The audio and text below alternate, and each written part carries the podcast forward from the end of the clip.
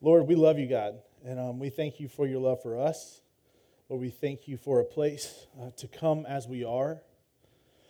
Lord, uh, whether we are, are cynics and skeptics, or we are, are limping along in our faith, or we are, are thriving, running full headlong uh, into your arms and mission, God, I, I thank you that there is a place for each one of us.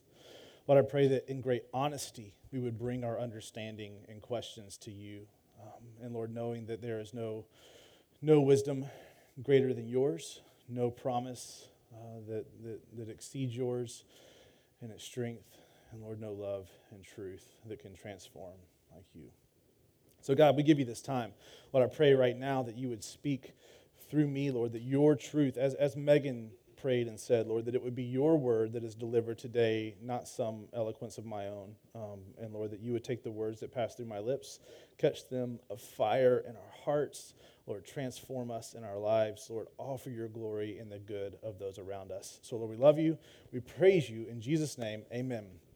Awesome. Go ahead and open your Bibles to Romans 5 as we continue to study through Romans. Um, we're going to look at the first five verses of Romans 5 today, Romans 1, 5, 1 through 5. Um, you know, as we've been working through this, um, the point has already been made, has been stated and proven that we are justified. That's another word for saved by grace through faith in Christ alone. Paul has been just hammering that home. He's been just blowing your arguments out of the water. He's been reading your mail and just addressing it over and over again, and he's going to continue to do that. So we are saved by grace through faith in Christ alone, not by works, or in some of the terminology here, by, an, by adherence to the law.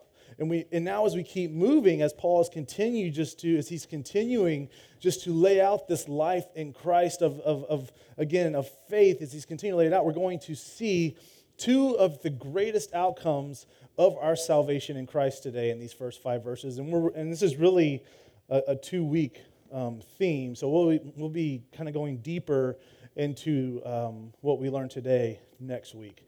Um, so I want to go ahead and just read in full. We're going to just jump right in. Read in full our text for today, Romans 5, 1 through 5. Y'all read with me. Um, if you have a if you're if you don't have a Bible, text will be on the screen. You can also use the YouVersion Bible app. Um, if you go to the More tab at the bottom right, uh, you'll see events. Click that. We'll pop up with uh, kind of some some helps along with the, the text for today. Um, if you don't have a Bible, there's one under, under a chair near you. Please take that. If you don't have one, that's our gift to you. Um, but Romans 5, 1 through 5, here we go. All right.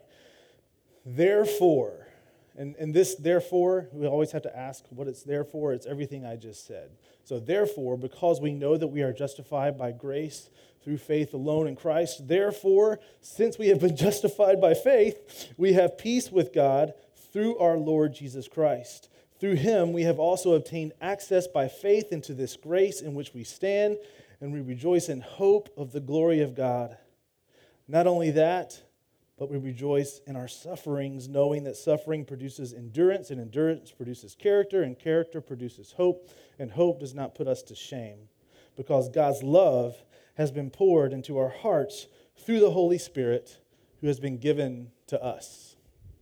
So, just getting right after it, the first, um, the first outcome is that we have peace. We see very clearly here that we have peace. Through him, uh, it says, therefore, since we have been justified by faith, we have peace with God through the Lord Jesus Christ.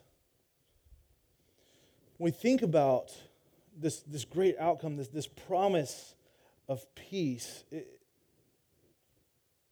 it should be, it should, hopefully, it stirs up some, some longing in you. Again, as, as Megan said a second ago, our, our world has difficulties. Um, to, to use uh, some biblical language, it's fallen, it's broken, it's hurting, it's incomplete, it's fractured. And we see it. And so we hopefully when we see this promise of peace, that it, it stirs up this longing of, hey, I want to hear more and I want to actually know what this means, how it's real. And I will say this when we think of peace, we often think of the external experience of peace, whether it be the world around us, and we, and we, we call into question, like, okay, is there really peace in God? Is there really peace with God? Because, because there's, there's war, there's death, there's destruction, there's deceit, there's injustice. And we're like, okay, so we long for that. We long for that kind of peace. We also long for this inner tranquility. And we know that there is a promise of that peace in God that kind of peace where there is an inner peace, the shalom, that completeness. And you know, we, we talk about Jesus being the Prince of Peace and that the work that he does is not just the external, but in our hearts, and his peace overwhelms us. So there is that very real sense that we can experience peace in our hearts and our minds. But what we see here is talking about something a little different. It's not excluding those things. So it's not just inner tranquility, it's not just circumstantial. But notice that it says this it says peace with God. Peace with God. Because Jesus acted on our behalf, and again, I'm using some assumed language because we've been building this bridge, this foundation for the past few months as we've been working in Rome. So, so have patience and bear with me if there are words you're like, man, I, I don't quite get that.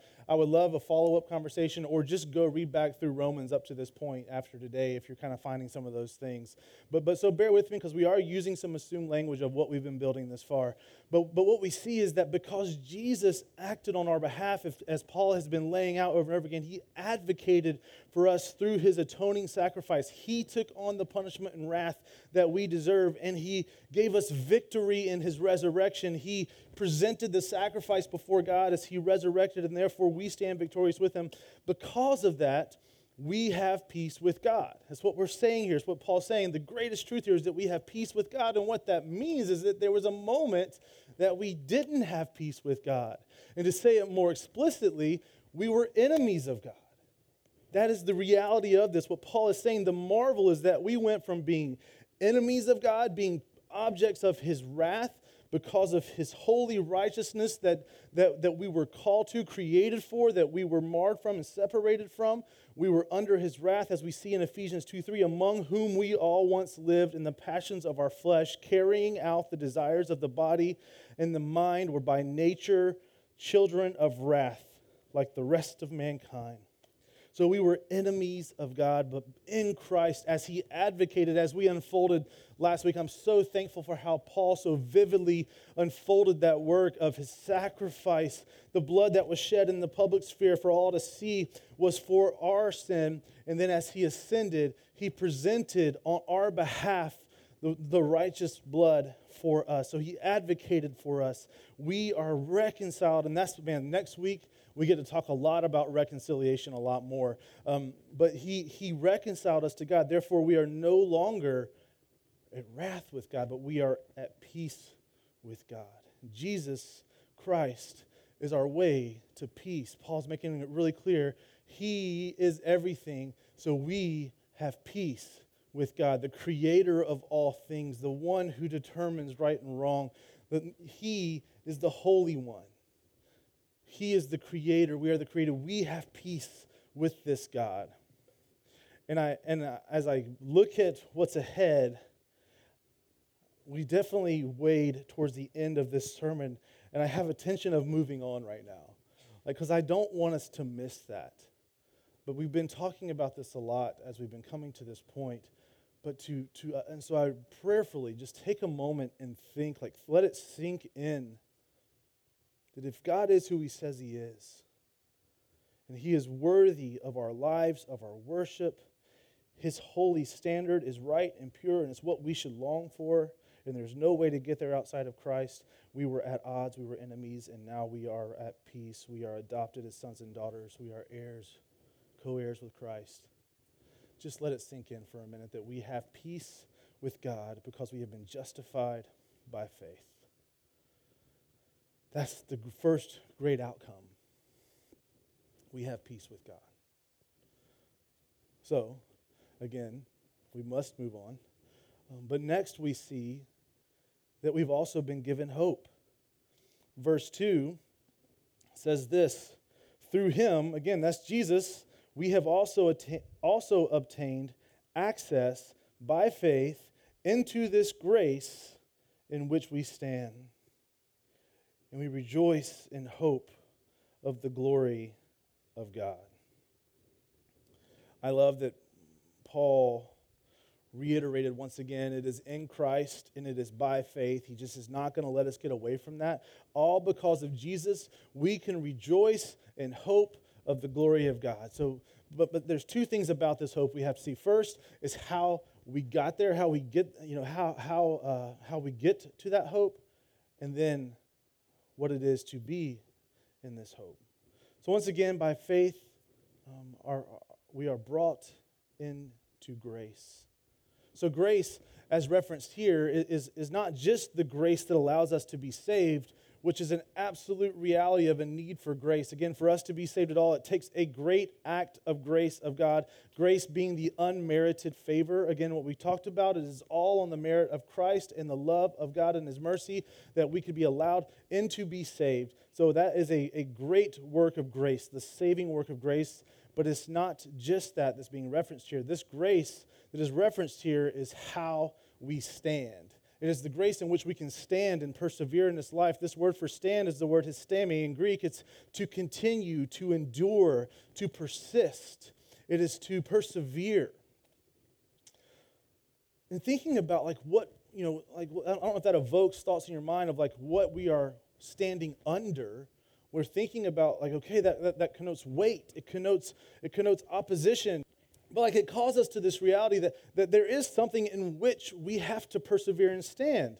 So the, what's the greatest weight of this world? Is it our responsibilities? Is it, is it again the death, destruction, corruption that's constantly bombarding us? I mean, again, just the tragedy of this week in Florida, like that is that is a weight upon us. Like how can we how can that keep happening? And it just seems like it's happening more and more. There's injustice around us every day.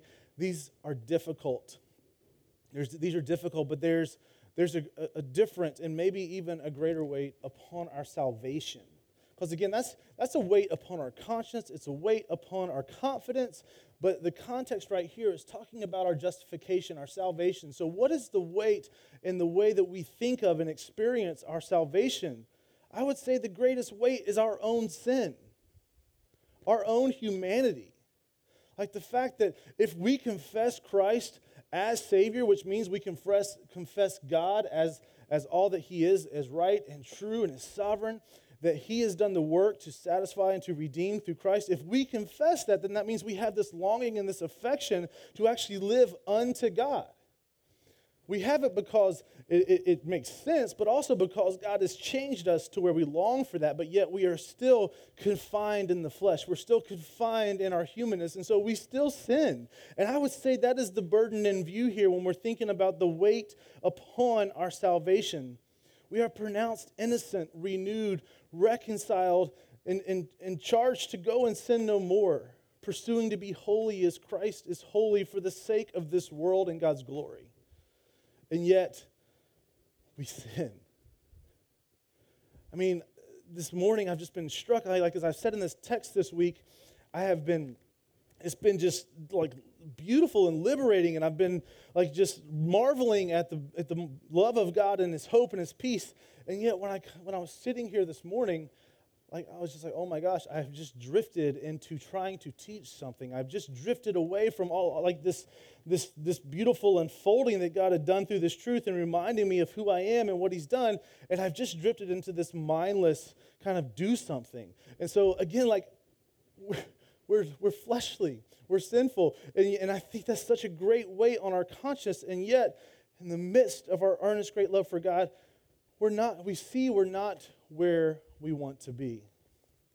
We're earnest, we're sincere, we, we surrender, we cry out, Oh Lord, let this be the last time. Oh Lord, come on, Lord, I need your help. I don't want this anymore. We've confessed those things so many times, and yet once again, we find ourselves back there. We constantly are bogged down in our sin and our self. I mean, when that happens and we're thinking about our salvation, like how often do you put yourself back on trial as if the verdict was not already complete in Christ? How often do you think you got to stand before the judge again to see if it's stuck? How often are you wrecked over the thought of, of whether or not you've done enough or maybe you've done too much? How often do you look at the person next to you and see that you can't measure up to them, much less a holy God. Like, that's the weight that I think is in view of our salvation. But what we see here is because of God's grace, His unmerited favor given in Christ, We can stand in the midst of our own humanity with great confidence and peace and hope. As a matter of fact, says rejoice. We can celebrate in the midst of it. I love how Douglas Moo summarized this. He said, Here, however, grace is used with a slightly different nuance, denoting not the manner in which God acts or the gift that God gives, but the state or realm into which God's redeeming work transfers the believer. Grace describes the free, unconstrained manner in which God acts toward his creatures. The dividing wall has been demolished between us and God in Christ. His favor, his love bestowed upon us is unconstrained. Do you see that it says we rejoice in hope of the glory of God? Do you see that? The Greek word for, for rejoice here, it translates, and I'm not going to try to pronounce it because I would do it horribly, but the Greek word here translates, it translates into this to have confidence in, to have reason to boast, which is not what you would expect, maybe, but to see, to rejoice in hope of the glory of God is to say, hey, you stand with confidence, knowing you have reason to boast in hope of the glory of God. You see, we have opportunity to see God's glory manifested for all the world to see. And, and, and this is motivating enough for us to, to strive for, for, for faithful lives like just for the sake of knowing that God is worthy. Like the, if anything happens in this world that we are part of, it should be that, that God's glory is made known because He is the only, His glory is what draws people to Him. His glory is what proves Him true. And that's a worthy motivation. We should pursue that, and we should be humble enough to say, that's all I need. But yet, our hope is secure and strong because of God's promise and completed work in us. There's something much more personal here. There's something much more personal in our application here. Again, our hope is secure and strong because of, of the promise of God's completed work that Christ did in us. You see, this, this is the word sanctification, right? Like we're, we're saved, but then in the work of sanctification, we are immediately set apart as ones who were sinners, now made saints, set apart for his holy purpose. We are a people for him. And so that is instantaneous. We have that position, that place. But then there's also the work over this of sanctification over a life of us being transformed, made more into his likeness. And so we live in the tension of the already not yet. What we're talking about here is this idea that as we hope in the glory of God, we're hoping in the completed work in us, and we have confidence that it will be done. As Philippians 1 6, being confident in this, that he who's begun a good work in you will continue unto completion of the, or the day of Christ Jesus. So he's saying that upon salvation, you've been made new and there's a work that has begun. Your, your standing is complete, you're saved, but yet you are being made more like him and you're being, you're being freed up from the bounds of our flesh and sin. And there will be a day when those bounds are no more. The day that you are restored fully in Christ, whether it's the day that he returns for his church or the day that you go to him we see that we hope in the glory of God because that glory that we're talking about is the work that is complete in you. We hope in what is to come, in that God's glory will be fully expressed in us, that work to come, as one God already considers as such because of the merit of Jesus given to us. We stand in confidence and we wait, knowing that that work will be fulfilled in us. We will not be in the flesh anymore. We will not be bound by our frailty anymore, knowing that God already sees us that way because he sees the righteousness of his Son.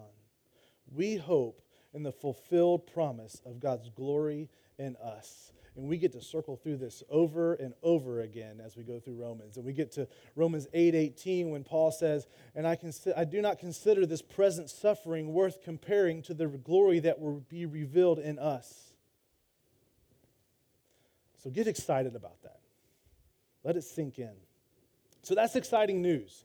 We have peace with God and we live in great hope because His work will be complete, but we're also given something else. We're given this ability to rejoice in our sufferings. You're like, ah, that doesn't seem to be like the trajectory we were going. Let's look at verses 3 through the beginning of verse 5 here. Mm. Right here. Not only that, but we rejoice in our sufferings, knowing that suffering produces endurance, and endurance produces character, and character produces hope, and hope does not put us to shame because we're just going to stop there. Hope, so, so we see we can rejoice in suffering. This is the same, this, this word for rejoice here is the same word that was just above. So it's that, that having reason to boast, having confidence in, so we can rejoice in our suffering. I mean, so, so what's being said here? First, you know, that's, that's a clue of what we just said, because we can look at this and say, is this saying that we rejoice in spite of suffering, in the midst of suffering, or that we rejoice because of our suffering? You know, to be in spite of us, like we shake our fist at it in defiance, and we're like, we're not going to be affected by, by suffering. We're just going to rejoice and you know, in the midst of, it's kind of like, I love suffering. This is awesome. Or is it because of suffering? I think my examples prove where we're going. The promise here is so much more than just that I got to put on the brave face and just keep my head down and go. is so much more than just being a glutton for punishment.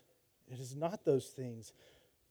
I mean, when we're in our trials, to say that we rejoice, like in a trial, like that's not honest. Right? Like our tri- trials, they're horrible. They hurt. There's anguish. God would not tell us to cast all our cares upon Him if we didn't have any cares. Like it hurts. We're not meant to be these like holy masochists longing for punishment as if we've got to seek out the most punishing, inflicting moments the fallen world's taking care of that. The brokenness around us, in us, is taking care of that. There will always be anguish in our sufferings. So, what we have to see is that we rejoice in response to our sufferings. We have reason to boast. We have confidence because of our sufferings for two reasons.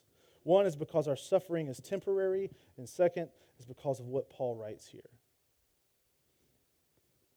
So before I move on to what Paul writes here, we just know again, think about what we just alluded to, what's coming, Romans 8 18. I do not consider these present sufferings worth comparing to the glory that will be revealed in us. Like, the, although this world comes to an end, it is not the end. And if you are in Christ, it is actually a glorious moment. It is the moment of hope fulfilled, the moment of glory revealed, the moment of all being made true and right once again. So we can see that it's temporary. We can overcome. But second, because of what Paul writes here, we rejoice in our suffering. We have confidence and, to, and reason to boast because of what comes from it. This is what, why we can say it is because in response to suffering. When we go through suffering and God works in the midst of it, in and around us, we cannot help but grow stronger. We grow in endurance a big part of endurance is knowing you can finish. So back in, in 2008, I was doing P90X for the first time. And there's this workout in P90X. It's the worst one. Does anybody, well, it's the plyometrics. Thank you. Who said it? Yeah. So plyometrics, like it is like, and it's funny because I had 21 people going through P90X with me, and we were on the honor system because there was wagers involved, and then we were on the honor system of whether or not you're doing it, and it was easy to know who was doing it because you would ask them how it was going, and if they said, "Oh, it's a, you know, it's cool, it's hard, but it's cool," you knew they weren't doing it. Like it was the people that was like, "I hate this, it's horrible." You knew they were doing it. So there was, but so I was doing P90X for the first time, and I had been doing it by myself, and I and I've been so I've been there, and I would get to plyometrics and, and not once did I ever make it through. I didn't make it halfway through this 60 minute workout. I mean, literally, not even halfway. And I may or may not have, you know, seen my breakfast once again during some of those workouts. Um, but I hadn't made it even halfway through. And then I do this one day with a buddy of mine, and we're doing plyo, and he pushes me to the point that I finish it. I go from not even getting half of it done to actually, because this guy was relentless and, and you know, other things, he, he got me to finish. And I'll tell you, from that day, whether I was with someone or I was by myself, I finished plyometrics every time. But part of, in, part of our growing in our endurance is growing in our confidence that God is actually faithful to do what He said. And, his, and what's great is that we're not, conf, we're not growing in confidence of our strength, we're growing, and growing in confidence of who's, who God is in His strength.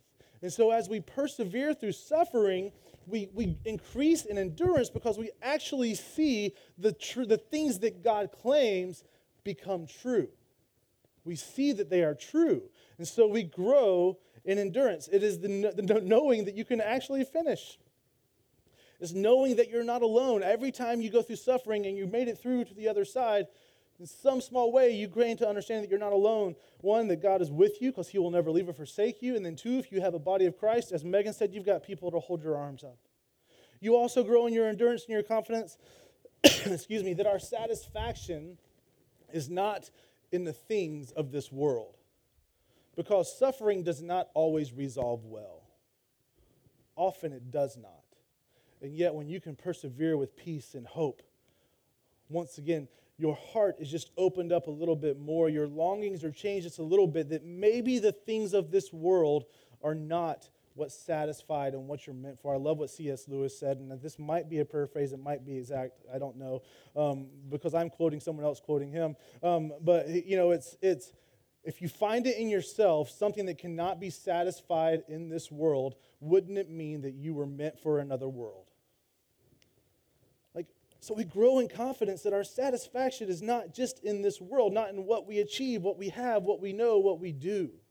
Our confidence also grows in our endurance that God and his cause is worthy. In your suffering, you're equipped to walk alongside someone else. In, his suff- in this suffering, you see that, that God is faithful. You see that the, the, the, the truest hope and the truest peace is only in Him, and every other message of hope and peace falls away. So, suffering produces endurance. This results in a greater capacity of the expression of Christ like character. So, as you endure, you grow in character. This character results in greater hope. Because, again, and this, by the way, this hope is a hope that cannot and will not put us to shame. Our hope increases because we see the person of God proven all the more real and present and good. Remember, you're not alone. His way is worthy, He is good. We also see the will of God to be proven the same good and right over and over. So, we talked about it last week hope. Our hope does not put us to shame because it's a sure thing. We're not found out to be fools. We will not be found out to be fools. We talked about last week that often when we say hope, we're, we're speaking with, with you know, this idea of, of uncertainty. You know, we talked about, I, I, I hope I get the job. I hope I pass the test. I hope he or she says yes. I hope that they don't ask me out. I mean, those kind of things. You know, these, there's uncertainty to these. But what we see here is this hope is one of great certainty, of absolute certainty, because it is wrapped up in the person and character of God. So it will not be put to shame. And you think about suffering in this world, and we often look at that and say, well, how can God be real if there's so much suffering? But what we know is that all that God created, He created good, He created in love for His glory, and it was, it was perfect. And when sin entered the world, even evil entered the world. So we see suffering is not a detraction of who God is, suffering is actually evidence of the presence of the enemy, of Satan, of his, his desire to destroy, to distract, to deceive. When we face suffering with doubt or resentment, which we will, okay? Let's let's let's be realistic. But when that's the pervasive ex- posture through it, instead of growing in our confidence and joy, we will experience spiritual defeat. The joy and confidence of Christ will result in the victorious life. And that life is characterized by the attributes that Paul just laid out. So again, like doubt is part of faith, right? It's the, the collision of the, the, the limited, finite mind with the infinite, inexhaustible knowledge and understanding and love of God. But yet, when it's not hemmed in by, by bringing it to the Lord, by saying, God, I don't get it. Here's my understanding. I trust you to illuminate, to bring understanding to me. I trust you to sustain me. That's, that's the perseverance of faith and hope. So, our hope, it's a great comfort to know that our hope is not put to shame because it is, it is assured. But look, in a minute, we're going to look at the work that God did to, to keep that real to you. But when we talk about this hope that is assured, this, this growing capacity, we're talking about a strengthened faith. Instead of our faith taking nick, uh, nick after nick, kind of experiencing that death of a thousand cuts, which we often kind of feel like is what our experience, what we see is the opportunity here is that if we, per, if we persevere and pursue in, in this way, it can actually result in a strengthened faith, a hope and faith that grows. You know, the muscles that are worked hard, they grow stronger. The hands that work hard grow calloused. I've said this before, but it's worth saying, saying again.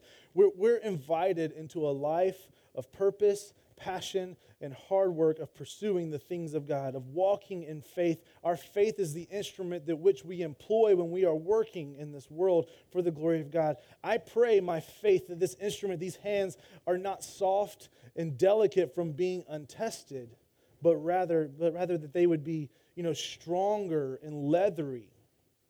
That there would be, I mean, I think about, you know, these hands that I've seen that just have worked hard, they're not just tough, like they're they're they're meaty, like they're thick. Like there's like because there's like calcified bone underneath, and so they just get bigger and thicker. And I'm just like, I mean, like, what size ring do you wear? Is it like a size 20? and it's like because they just because their hands are constantly working and taking a beating, and they develop this strength and this this ability to persevere, and so they're they're stronger on the inside, and then the outside. What you see, you see that there are scars. You see that there are there are there are um, wounds inflicted. I should close my water. Hmm. I've been needing to take a sip. I was just excited. But you see, there's wounds inflicted, but actually, the moment those places that those scars are, are actually some of the strongest places in the hand because of the way that it heals and it grows stronger. And so I want my faith to be that way. It will take nicks, it will be wounded, but yet when I persevere and I bring it to God and I say, God, strengthen me, I need your help, we, we actually grow in our capacity of hope. We actually, our faith grow stronger. We don't want to be protected from all the wares of this world, all, the, all that is weary. We see here, we see it in James, we see it in First Peter that we, when we endure suffering, we are actually we actually are strengthened. We understand God more. We understand our need for Him. We are equipped greater. All of that. That's exactly what we're seeing here. our faith will take hits, but when we endure, it grows stronger. So, yes, our hope is a sure thing, but there's an even greater reason that it will not put, that it will not put us to shame, that it won't all fall apart in the end. Look at why Paul says so in the rest of verse 5. So, picking up where we left off, because, because, again, that because is our hope will not put us to shame because God's love has been poured into our hearts through the Holy Spirit who's been given to us. There's so much more assurance in this because it doesn't depend on our experience, but instead on the work of God. Even if you don't have any sense that this is true or real, God is showing you no, I have done the work. I have poured my love into you by the Holy Spirit so that your hope will not put you to shame, whatever hope you have.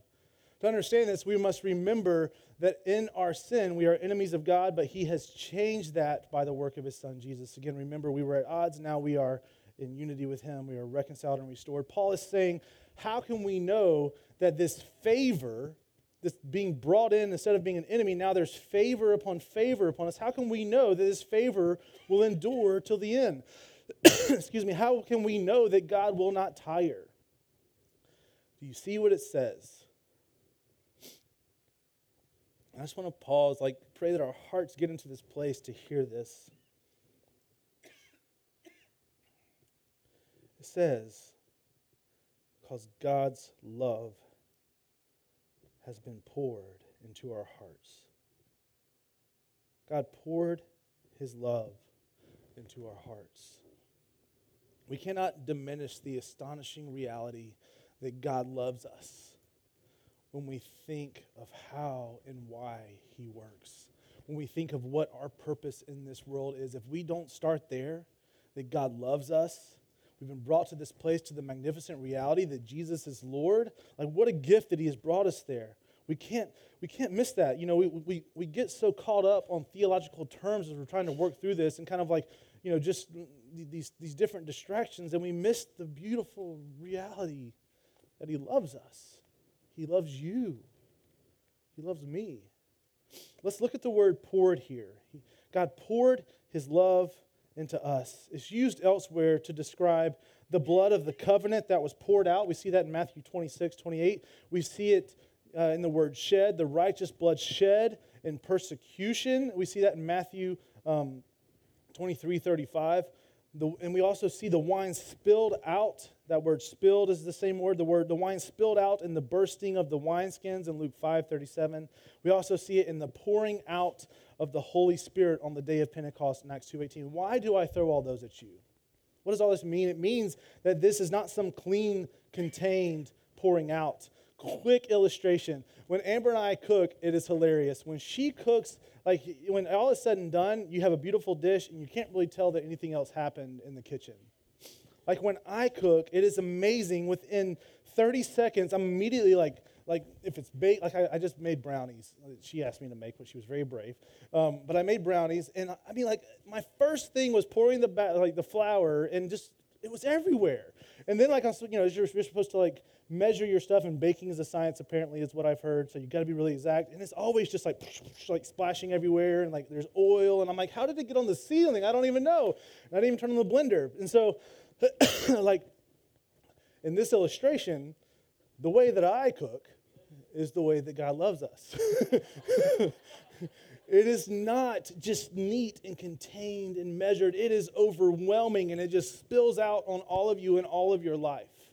It overwhelms. It is the overwhelming flood of God's love. Charles Hodge says this God's love does not descend upon us as dew in drops, where, and then I'm interjecting, where it sits on our skin, but as a stream which spreads itself abroad through the whole soul, filling it with the consciousness of his presence and favor. The verb pour we're talking about here is in the perfect tense. And all that really means is that it is an action that is complete and will stay complete forever. So God's love being poured into us is like the valley that fills and is flooded forever. What we're seeing here is God's love does not leak, it doesn't diminish over time. So to say that our hope will not put us to shame because God poured his love into us by the Holy Spirit that was given to us, do you see the kindness of God? He's not leaving it up to us to stay confident. He's not making it up to our ability to conceptualize the infinite things of who he is and what he claims. He says, first and first off, first and foremost, you need to know how I see you and how I feel about you. Because all these other things are difficult. You need to know that I love you and I like you. And I want you as my own. I've moved heaven and earth. I've sent my only son Jesus to take on your sin so that you could be saved. And, to, and I rose, I raised him again. I overcame death. the significance of the Holy Spirit being the facilitator of God pouring his love into us, it can't be missed. The Holy Spirit enables us to live a life of power. He turns our affections to the things of God. He inclines our hearts to God's will. He gives us dissatisfaction for the things that pull us away from that. He gives us the desire to live out God's will and way. The Holy Spirit is also the one who reminds us of God's love for us. You know, last week, this, and, and we alluded to it today, Jesus ascended to the throne to advocate our righteousness before God. He presents our righteousness in Himself, in His blood before God. The Holy Spirit is also an advocate. The Holy Spirit is actually advocating to us all that God is. So, not just that his law is good, advocating that, oh, wait, it is worth pursuing living a life of obedience. He's actually saying, no, don't forget. God loves you. You're distracted from, like, wait, wait, wait, wait, wait. Get out of the weeds. Let's come back to this. God loves you. So the Holy Spirit given to us is, and we, we, we see elsewhere, like the Holy Spirit sustains our faith. That's what we're talking about here, is the Holy Spirit calling out, I love you. I love you. It's God saying, I love you. I love you. Look what I've done for you. You're mine. This is the work of the Holy Spirit that our hope will not put us to shame. We will not be proven fools. It will not fall apart. We will not lose the favor of God. And to, so you don't forget, I have poured my love into you by the Holy Spirit, which I've given you forever. You can't do anything about it. I've done that. Whew. Amen. I hope it sticks. So, what we see in closing is that God has done the work to save us in Jesus. And He's done the work to sustain our hope by pouring His love into us by the Holy Spirit that He's given us so we can live with hope and peace, resulting in a life of boldness, courage, freedom, humility, all that comes with that when we are not bound by the things of this world. We can see the world through the lens of the way that God sees. We can see it through the lens of the gospel, see it through the lens of hope, see it through the lens of love. And by the way, God's love is not just for you, it's for everyone in this world. That same love that we're talking about for you and those who are in Christ, it is the same love that is calling a world that hates God. Because remember, that was you. Whether you know it or not, you were you hated God. So the whole world is under this love, and God is longing for them in the same way. So we have this opportunity to see the world in that way. It's not us and them. It's not, you know, we, we just have this opportunity to live courageous lives. And as we persevere, as we grow in our character and endurance and our hope, it actually will do something to those around us. It will call them in to wait, there's something real. There's an opportunity here. I, I'm missing something. I'm this whole this hole that I have felt. Wait, maybe there's something else. So persevere in your trials so that you may grow stronger, that, you, that you may grow in your Christ-like character, that you may grow in hope, kept by the love of God and ministered by the Holy Spirit, so that all could know the loving, redeeming work of God in Jesus Christ. Let me pray. God, I'm humbled and amazed at your love and the way that you have worked in love and grace to redeem and restore me. And Lord, in great patience, as you endure my meandering and my wondering and distraction and defiance, your love and grace holds me. So I pray, Lord, this would make us a people of faith and of confidence and of humility and of proactive love in this world to hold out the truth of Jesus. Lord, in life, in deed, and in word. Let us understand how to do it together in a way that reveals your, your, your character, your image in a greater way, never elevating or something above what you've called us to be and do. But I thank you for this time that we have of communion to remember the work of Christ. Let us remember well, respond well. In Jesus' name, amen.